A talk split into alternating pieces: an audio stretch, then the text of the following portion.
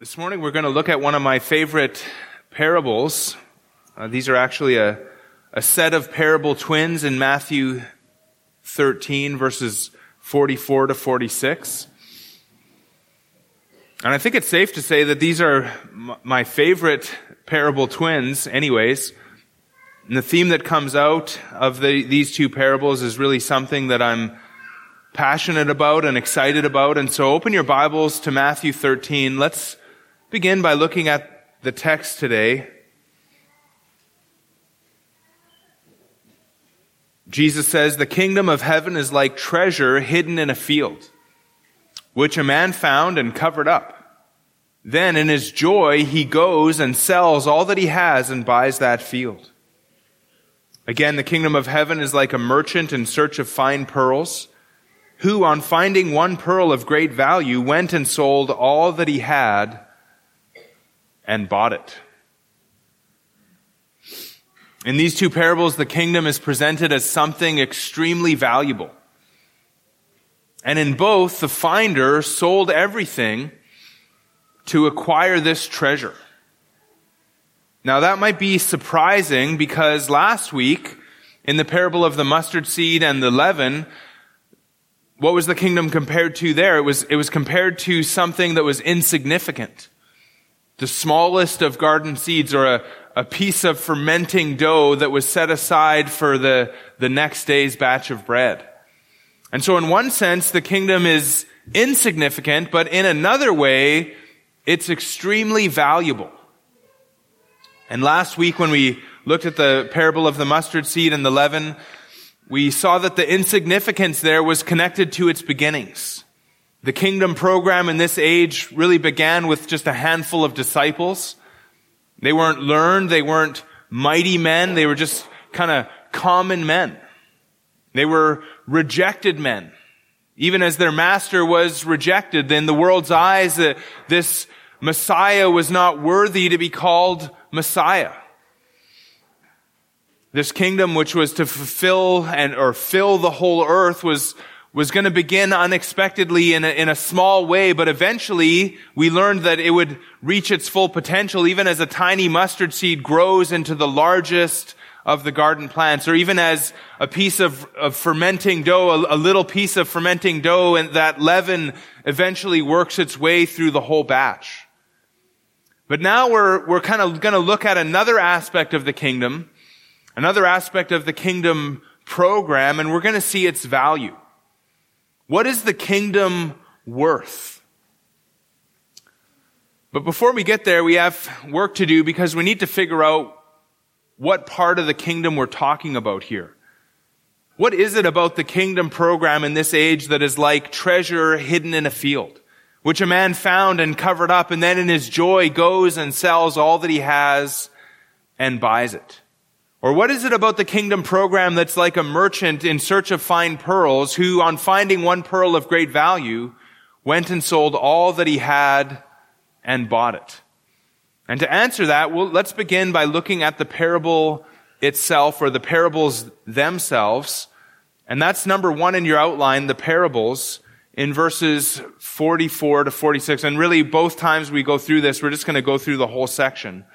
But always with parables, the place to start is to understand the main point or the main points of the story. And we need to stay on the natural level. We need to just think about the story, the narrative itself. And so what is the kingdom like? Well, it's like treasure. It's like treasure. Treasure refers to the place where something is kept for safekeeping, or as we have here, it's the, the things that are kept safe. That which is stored for safekeeping, that is treasure. That's what the word means. And this word is used 17 times in the New Testament. It was used in Matthew chapter 2 verse 11 when the wise men came to worship the baby Jesus and it says they're opening their treasures, they offered to him gifts, gold and frankincense and myrrh. Jesus used that word when he compared treasures on earth with treasures in heaven.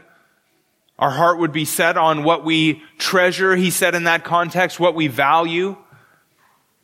That was Matthew 16, 19, 20, 21. And Again, we see that same kind of idea in Matthew chapter 19 when it speaks about the rich young ruler and Jesus bids him to sell his possessions and have treasure in heaven and come follow me. And again, that word's used in the parallel passages in Mark and Luke. In 2 Corinthians 4 verse 7, Paul spoke of the gospel messenger of knowing Christ as this treasure. And so 2 Corinthians 4 7 says, But we have this treasure in jars of clay to show that the surpassing power belongs to God and not to us. In Colossians chapter 2 and verse 3, it tells us that, that in Christ are hidden all the treasures of wisdom and knowledge. And in Hebrews 11:26, it talks about Moses and tells us that Moses considered the reproach of Christ greater wealth than all the treasures of Egypt, for he was looking to the reward. And so treasure, this word in the New Testament is used for literal treasure, but most often and, and more often it's used for either our heavenly reward or for Christ himself or for knowing him. But here in the parable, we're not jumping to the spiritual meaning yet. Here in the parable, we're just looking at treasure and we just have treasure here, simply buried treasure. Buried treasure. Now, buried treasure might kind of seem odd to us. It's, it's very rare that we would come across buried treasure.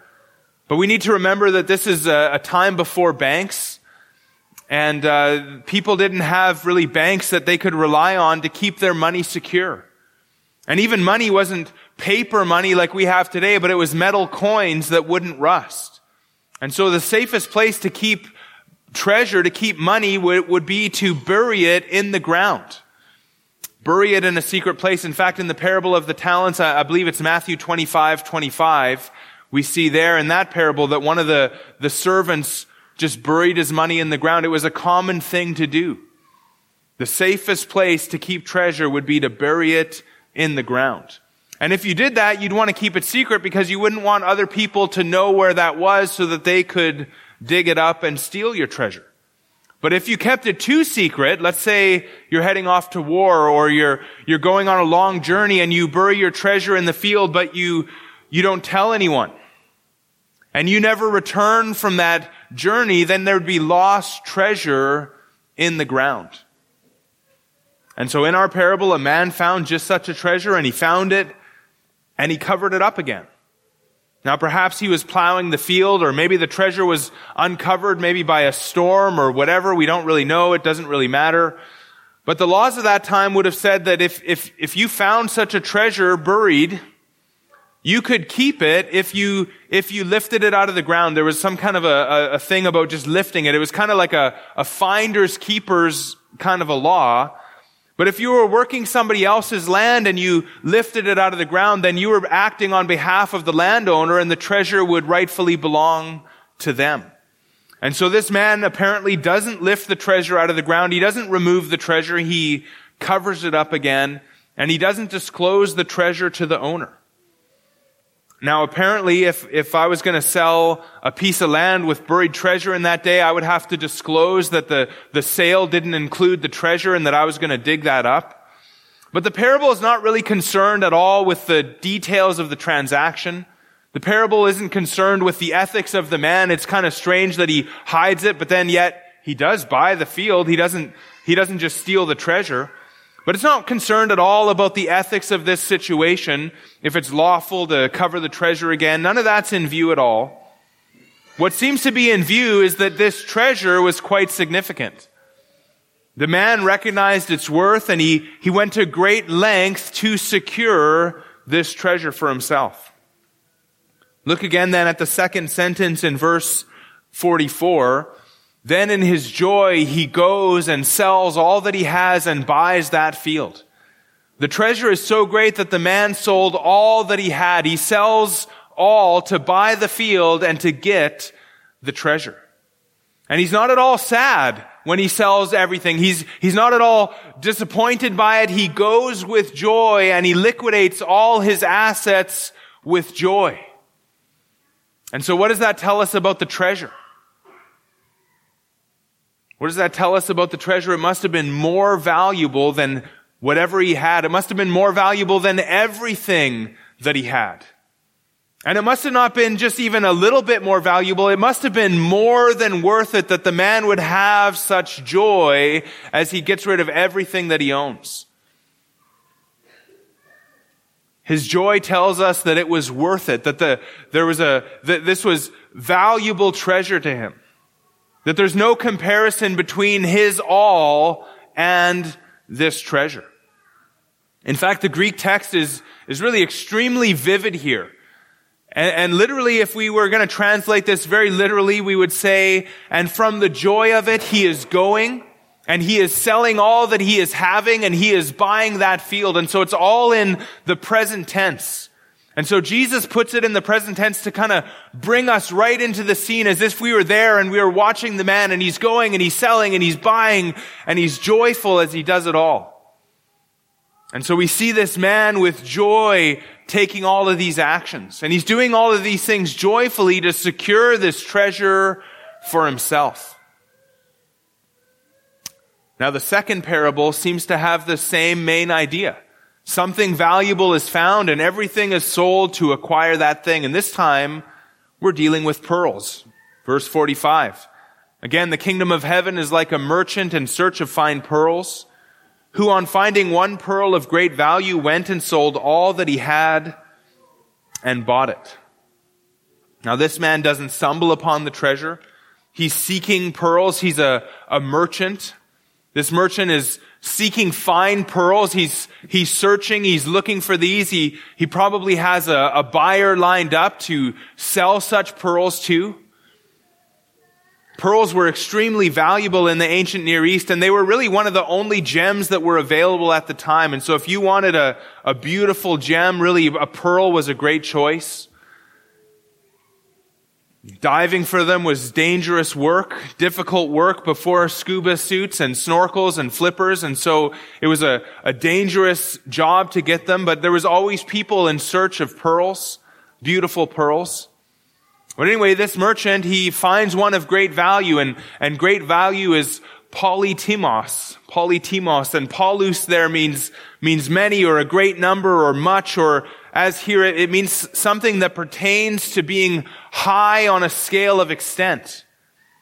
And tamao or, or time is, is something that's valuable, something that's, that's honored or, or, the, the price of something. And so this polytimos is, is this idea of something being very high on a monetary scale. And so these pearls are of great value, very precious, valuable pearls. I want you to turn to 1 Peter where another version of this same word is used. Go to 1 Peter chapter 1.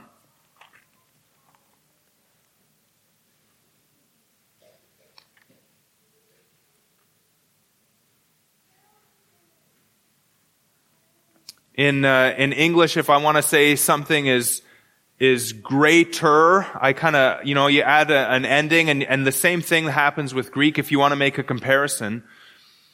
And so the comparative form of this word is used here in 1 Peter chapter 1 verse 7. Starting at verse 6 though, let's look at that. Peter says, In this you rejoice, though now for a little while, if necessary, you have been grieved by various trials, so that the tested genuineness of your faith, more precious than gold that perishes, though it is tested by the fire, may be found to result in praise and glory and honor at the revelation of Jesus Christ.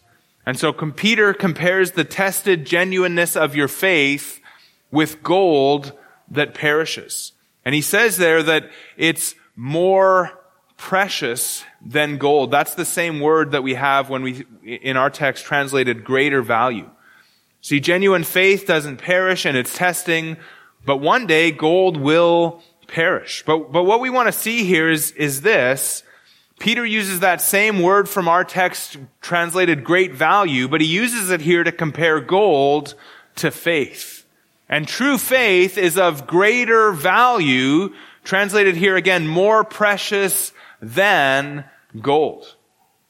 And so faith that endures through trials is going to result in praise and glory and honor at or when Christ is revealed. God is going to be glorified and, and that is more valuable than gold. And so our merchant, he found a pearl of great value, one that's, that's more valuable than all that he had. Now there's no mention of, of joy for him. Perhaps our, our merchant were to think of him as just kind of being a strictly business kind of guy. And he calmly runs the numbers and he says, this one's more valuable. I'm gonna, I'm gonna take this one. And the story here is told less vividly than the first story. It's not in the present tense. It's just a, a matter of fact. These things happened. He went, he sold all that he had, and he bought the pearl. Now I used to wonder about this this uh, foolish fellow, this homeless man with nothing but a pearl. But again, we're, we're not meant to fill out the rest of the story like that.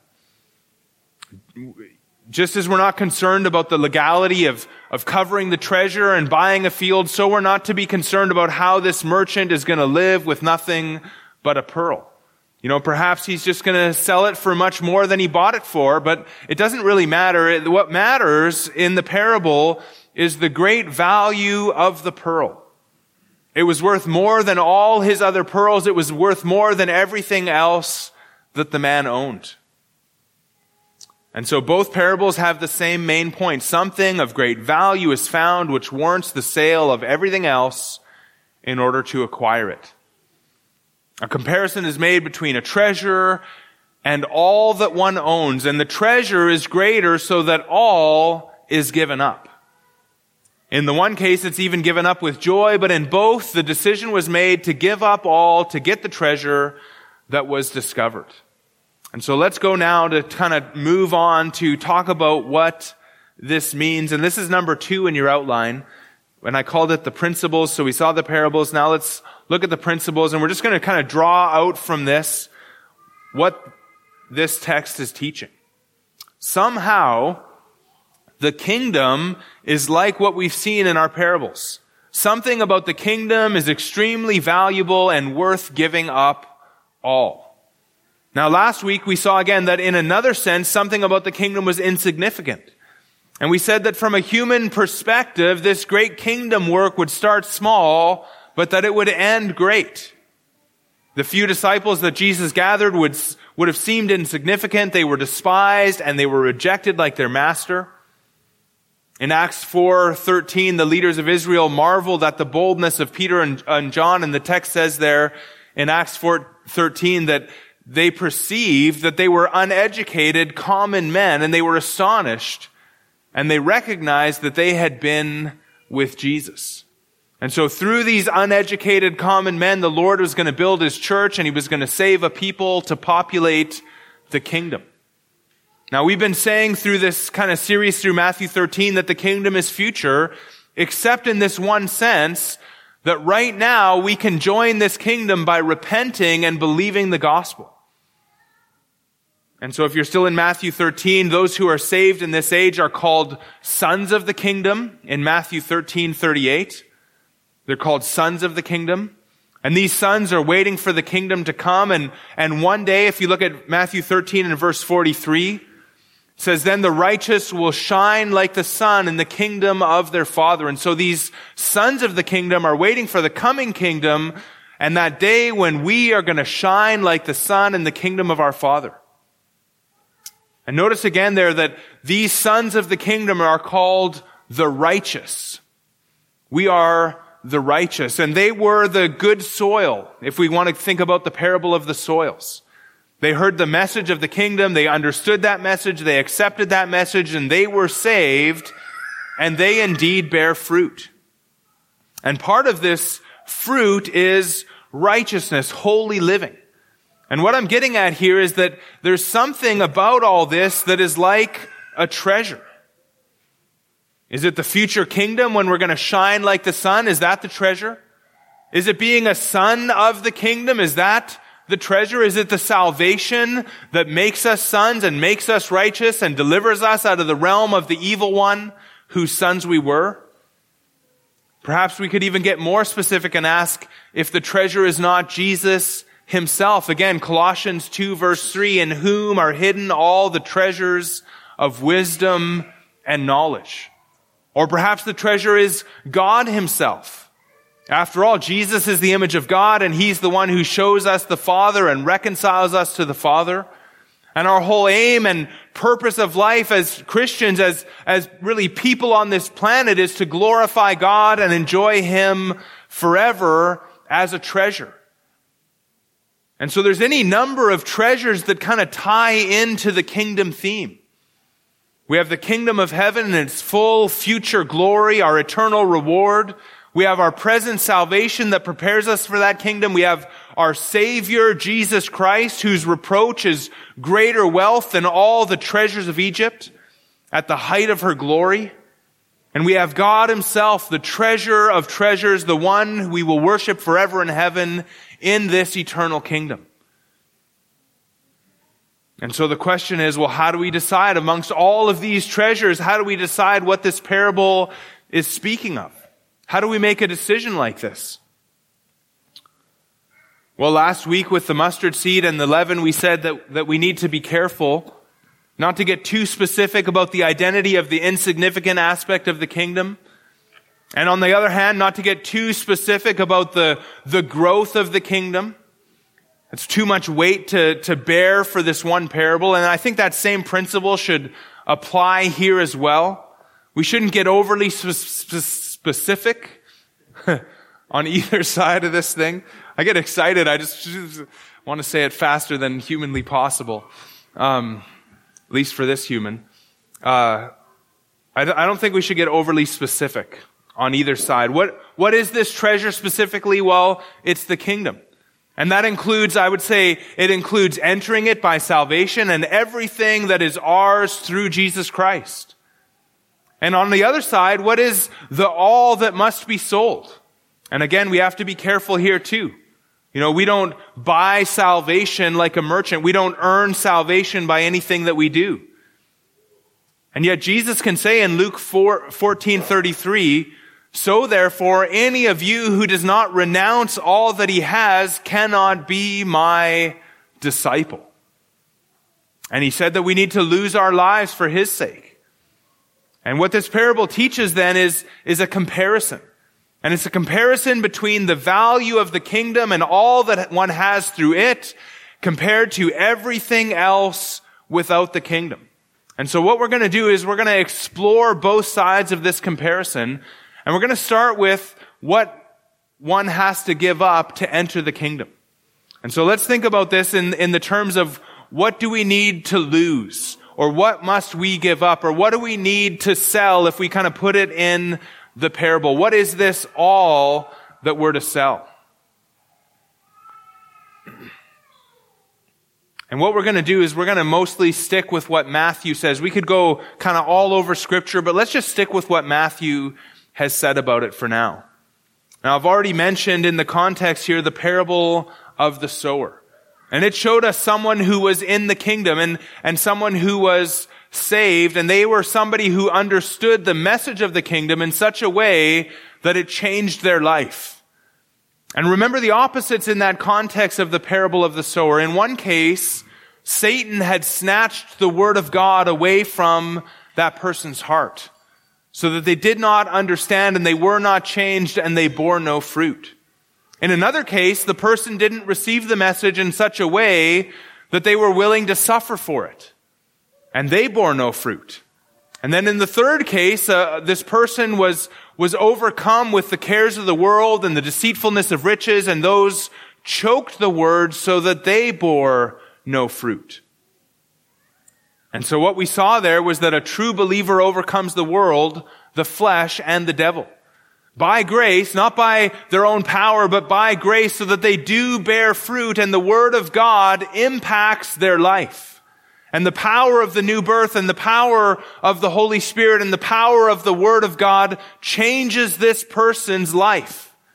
And such a person is going to increasingly put off chasing what the world offers and they're going to live for the Lord and they're going to increasingly be willing to suffer for the Lord on account of his word and they're going to increasingly reject Satan and his ways and they're going to reject sin and live more and more righteously in this age.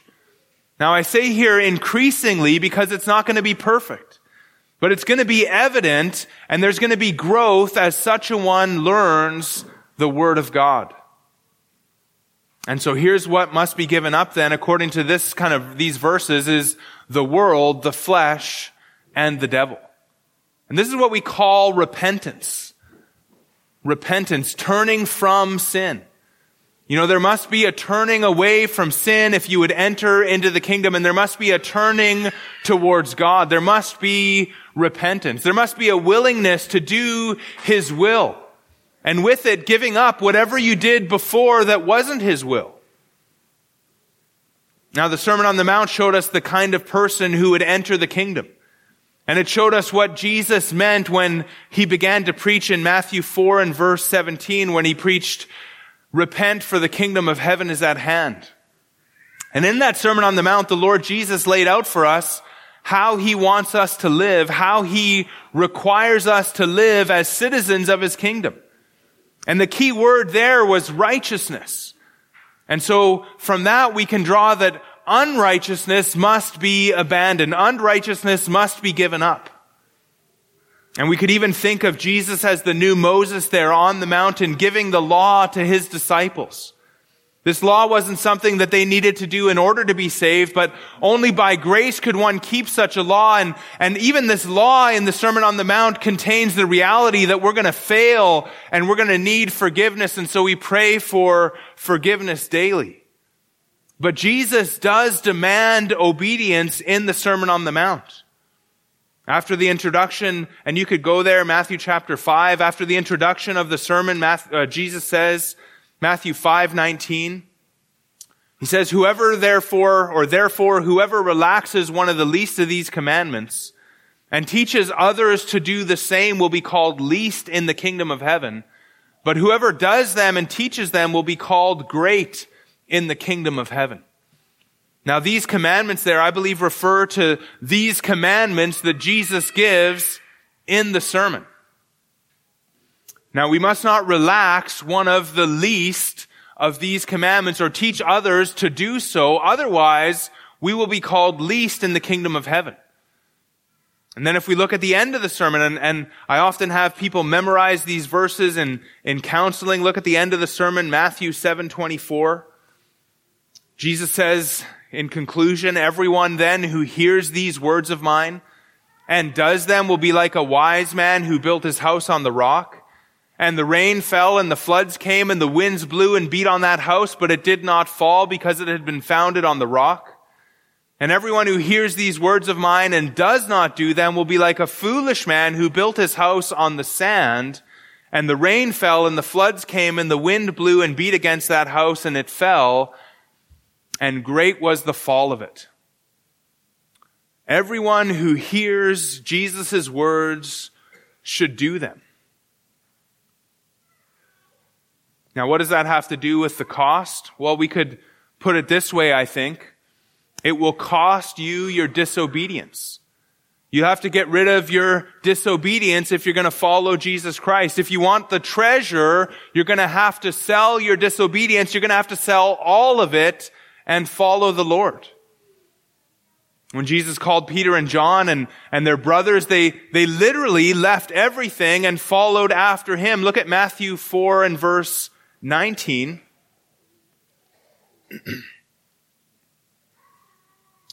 he said to them, follow me and I will make you fishers of men. Immediately they left their nets and followed him. And going on from there, he saw two other brothers, James, the son of Zebedee, and John, his brother, in the boat with Zebedee, their father, mending their nets, and he called them. Immediately they left the boat and their father and followed him. Now these men were called to be apostles, but we saw in chapter 10, and you can turn to Matthew chapter 10 now, that really all of us, if we're disciples of Christ, all of us are to take up the mission of bringing the gospel to the world. And of course, Matthew ends his gospel, Matthew 28, 18, 19, 20. He ends with the Great Commission. Go to all nations, make disciples, baptize, and teach. And as we do this, Jesus warned that we would be hated and persecuted. Even family would rise against us. And so in Matthew 10 and verse 16, Jesus says, Behold, I am sending you out as sheep in the midst of wolves, so be wise as serpents and innocent as doves. Beware of men, for they will deliver you over to courts and flog you in their synagogues, and you will be dragged before governors and kings for my sake, to bear witness before them and the Gentiles. Look at verse 21. Brother will deliver brother over to death, and the father his child, and children will rise against parents and have them put to death. And you will be hated by all for my name's sake, but the one who endures to the end will be saved. When they persecute you in one town, flee to the next, for truly, I say to you, you will not have gone through all the towns of Israel before the Son of Man comes. Now we're not to fear this in verse 26. We're not to think in verse 34 that Jesus came to bring peace to earth. And all of this shows us that, that we might have to give up very much indeed if we're going to take this treasure. Look at verse 35. For I have come to set a man against his father, and a daughter against her mother, and a daughter-in-law against her mother-in-law, and a person's enemies will be those of his own household.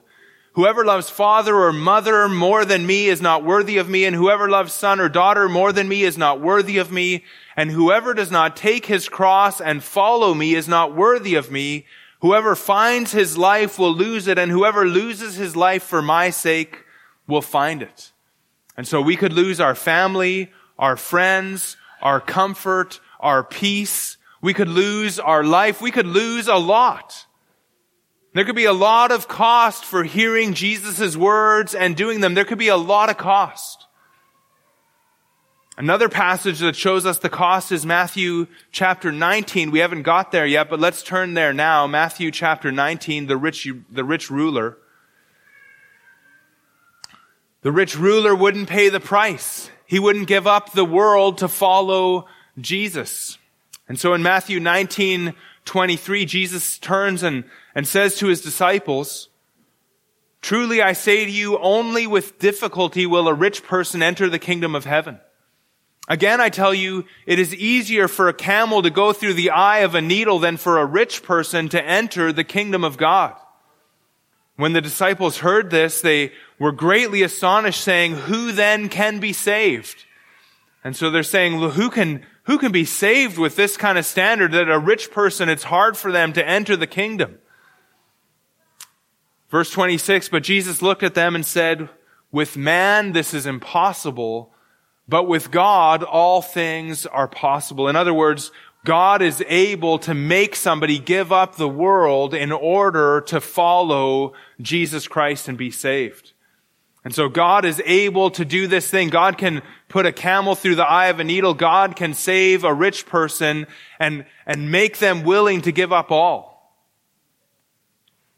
And then verse 27, I, I, just love Peter. He's, see that we have left everything and followed you. What will we have? He's heard about the reward. He wants to know, what is my reward? What's coming up for me, Lord? Jesus said to him, truly I say to you, in the new world, when the Son of Man will sit on his glorious throne, you who have followed me will also sit on twelve thrones, judging the twelve tribes of Israel, and everyone who has left houses or brothers or sisters or father or mother or children or lands for my namesake will receive a hundredfold and will inherit eternal life. This passage is important in a, in a whole lot of ways, but it's important because it shows us the connection between the kingdom and salvation. Entering the kingdom, the disciples rightly recognize in verse 25 that that has to do with salvation. Who then can be saved?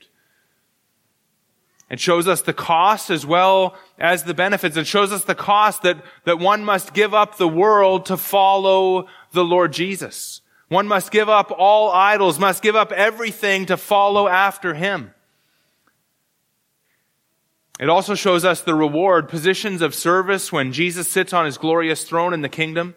And whatever we, we lose now will be rewarded then. And not only that, we will inherit eternal life. And so the first disciples, they left everything to follow Jesus and, and really were to do the same. Look at another passage in Matthew chapter 16. Look at verse 24. We're thinking about the cost. What must be given up to follow Jesus? Matthew 16, 24, then Jesus told his disciples, if anyone would come after me, Let him deny himself and take up his cross and follow me. For whoever would save his life will lose it, but whoever loses his life for my sake will find it. For what will it profit a man if he gains the whole world and forfeits his soul? Or what shall a man give in return for his soul? For the Son of Man is going to come with his angels and the glory of his Father, and then he will repay each person according to what he has done. Again, the cost might be great. We are to lose our lives for Jesus' sake. But to bring this back to the parable, we, we need to kind of go to the other side and we need to make a comparison now. Yes, we sell all. We give up all. We, we must give up all. We must give up sin and the world and the devil and disobedience, even our family and friends, our comforts, our very lives. We sell all, but we need to consider what we gain. We need to consider the other side of the deal here. What makes this a good deal? What, what makes it a joy to do so? And we can really begin right here in Matthew 16, 24. Instead of forfeiting our soul, instead of losing our soul, the Lord tells us we are going to gain it. You see, Jesus is the only way to eternal life. Jesus is the only way to the forgiveness of our sins. He's the only way to be made righteous in God's sight, like we sang about this morning, His robes for mine. Otherwise, our souls are lost in hell forever. And through Jesus Christ, our souls are saved. Through faith alone, we are connected to this risen Lord Jesus so that his righteousness is counted as ours. And without a perfect righteousness, which no man has or can have, and without this perfect righteousness, then we cannot have fellowship with a holy God. And so Jesus asked, what would a man give in exchange for his soul? How about a temporary time in this world? How about, how about your life now for eternal life then? In other words, it's, it's logical to give up this life for eternal life for our soul. But there's really so much more that we gain than just eternal life. Look at verse 25 again. It says, For whoever would save his life will lose it, but whoever loses his life for my sake will find it. The Christian disciple is one who lives for Jesus' sake. We live for him. And it's really a response to all that he is and all that he's done for us and for our souls. You know, if he died for us, then it really follows that we should give our lives to serve him. If he is God the Son who took on human flesh uh, and, and, he, and he is fully God and fully man, one divine person with two natures, then he is worthy of our lives. There's no greater person to live for than Jesus Christ. There's no higher end than to serve him and to do all that we do for him and for his sake. He is Lord. And it's not merely enough to say so, we must live it in our daily actions and priorities. And when we live for Him, when we live for His sake, which is really the, the highest thing in life again, when we live for Him, we are loving Him. And so we're not ashamed to be called those who love God. Or to say with Paul, the love of Christ controls us. And to say that we love Him is really to say that He's our treasure. That He's the pearl of great value which we gladly give up all in order to have. See, the apostle Paul had this mindset in Philippians chapter 3, and you could turn there if you wanted. He spoke there about the joy of knowing Jesus Christ.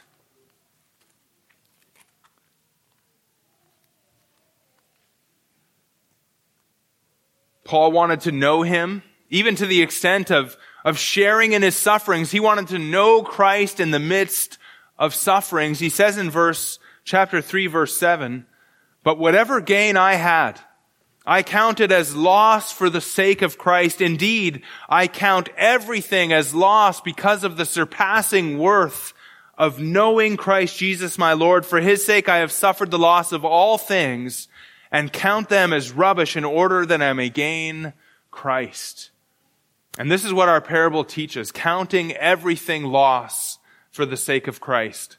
Paul's desire was simply to be found in Him, to know Him, to serve Him, to live for Him. This is true Christianity. It's not just some decision you made. It's not some prayer you prayed. True Christianity is a supernatural work of God that opens your eyes to the glory and worth of Jesus Christ. And we take Him as a treasure. We see in Him the glory of God. We see the, we, we see it so that we become worshipers of God through Christ by the power of the Holy Spirit. That's true Christianity. And from this we see that, that God himself is also a treasure. So that our desire is to glorify God in our body, 1 Corinthians 6.20. And the believer is one whose prayer is, hallowed be your name, Matthew 6, 9. And we do good works for him that people might see us and recognize him and give glory to our Father in heaven, Matthew 5, 16.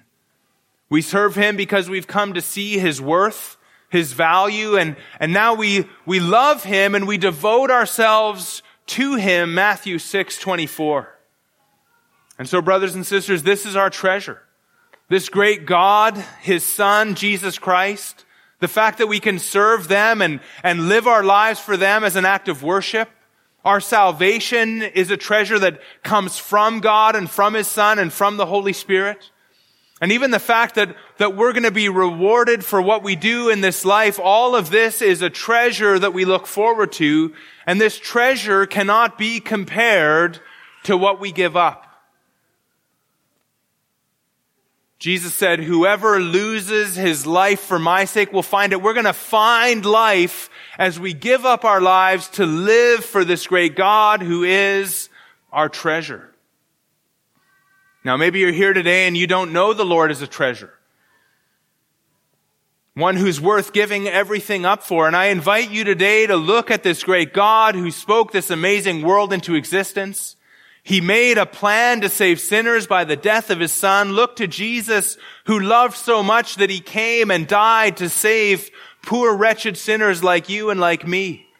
And so look to Jesus and follow him and be saved today. Give your life for Him. He is more than worthy. And if you're here today and you're in Christ, I want you to remember His worth. Take your eyes off of the difficulties. Take your eyes off of the costs of following Him and set your eyes back on Him. Remember the joy of finding the treasure. Remember the joy of discovering Jesus Christ and His greatness. Remember the privilege of serving so great a master. Remember that following Him and living for His sake is better than 10,000 worlds without Him. And remember that He said that He will never leave us or forsake us. Let's pray. Father, we thank you for this treasure that you are. And oh, we wish we could preach it the way that it deserves, Father, but we know from your word that you are a treasure and your son is a treasure. We thank you that, that you have allowed us to discover the treasure, that you have opened our eyes by divine grace to see your greatness and to desire to live for you. And Father, we want to live for you more. We all recognize that we fall short in this area. We pray you'd forgive us. But we pray that you would help us. We pray that you would motivate us. We pray that you would even once again open our eyes to see you for the treasure that you are and to give up sin and Satan and the world and the desires of our flesh, to give up our lives and really everything, our disobedience, to give up all to serve you, Father, is really a privilege that we don't deserve. And so we pray that you would restore to us the joy of our salvation today. Take our eyes off of some of these costs that have been really in the forefront and, and set us back on you, Lord Jesus. We pray it. We pray it for your glory. In Jesus' name, amen.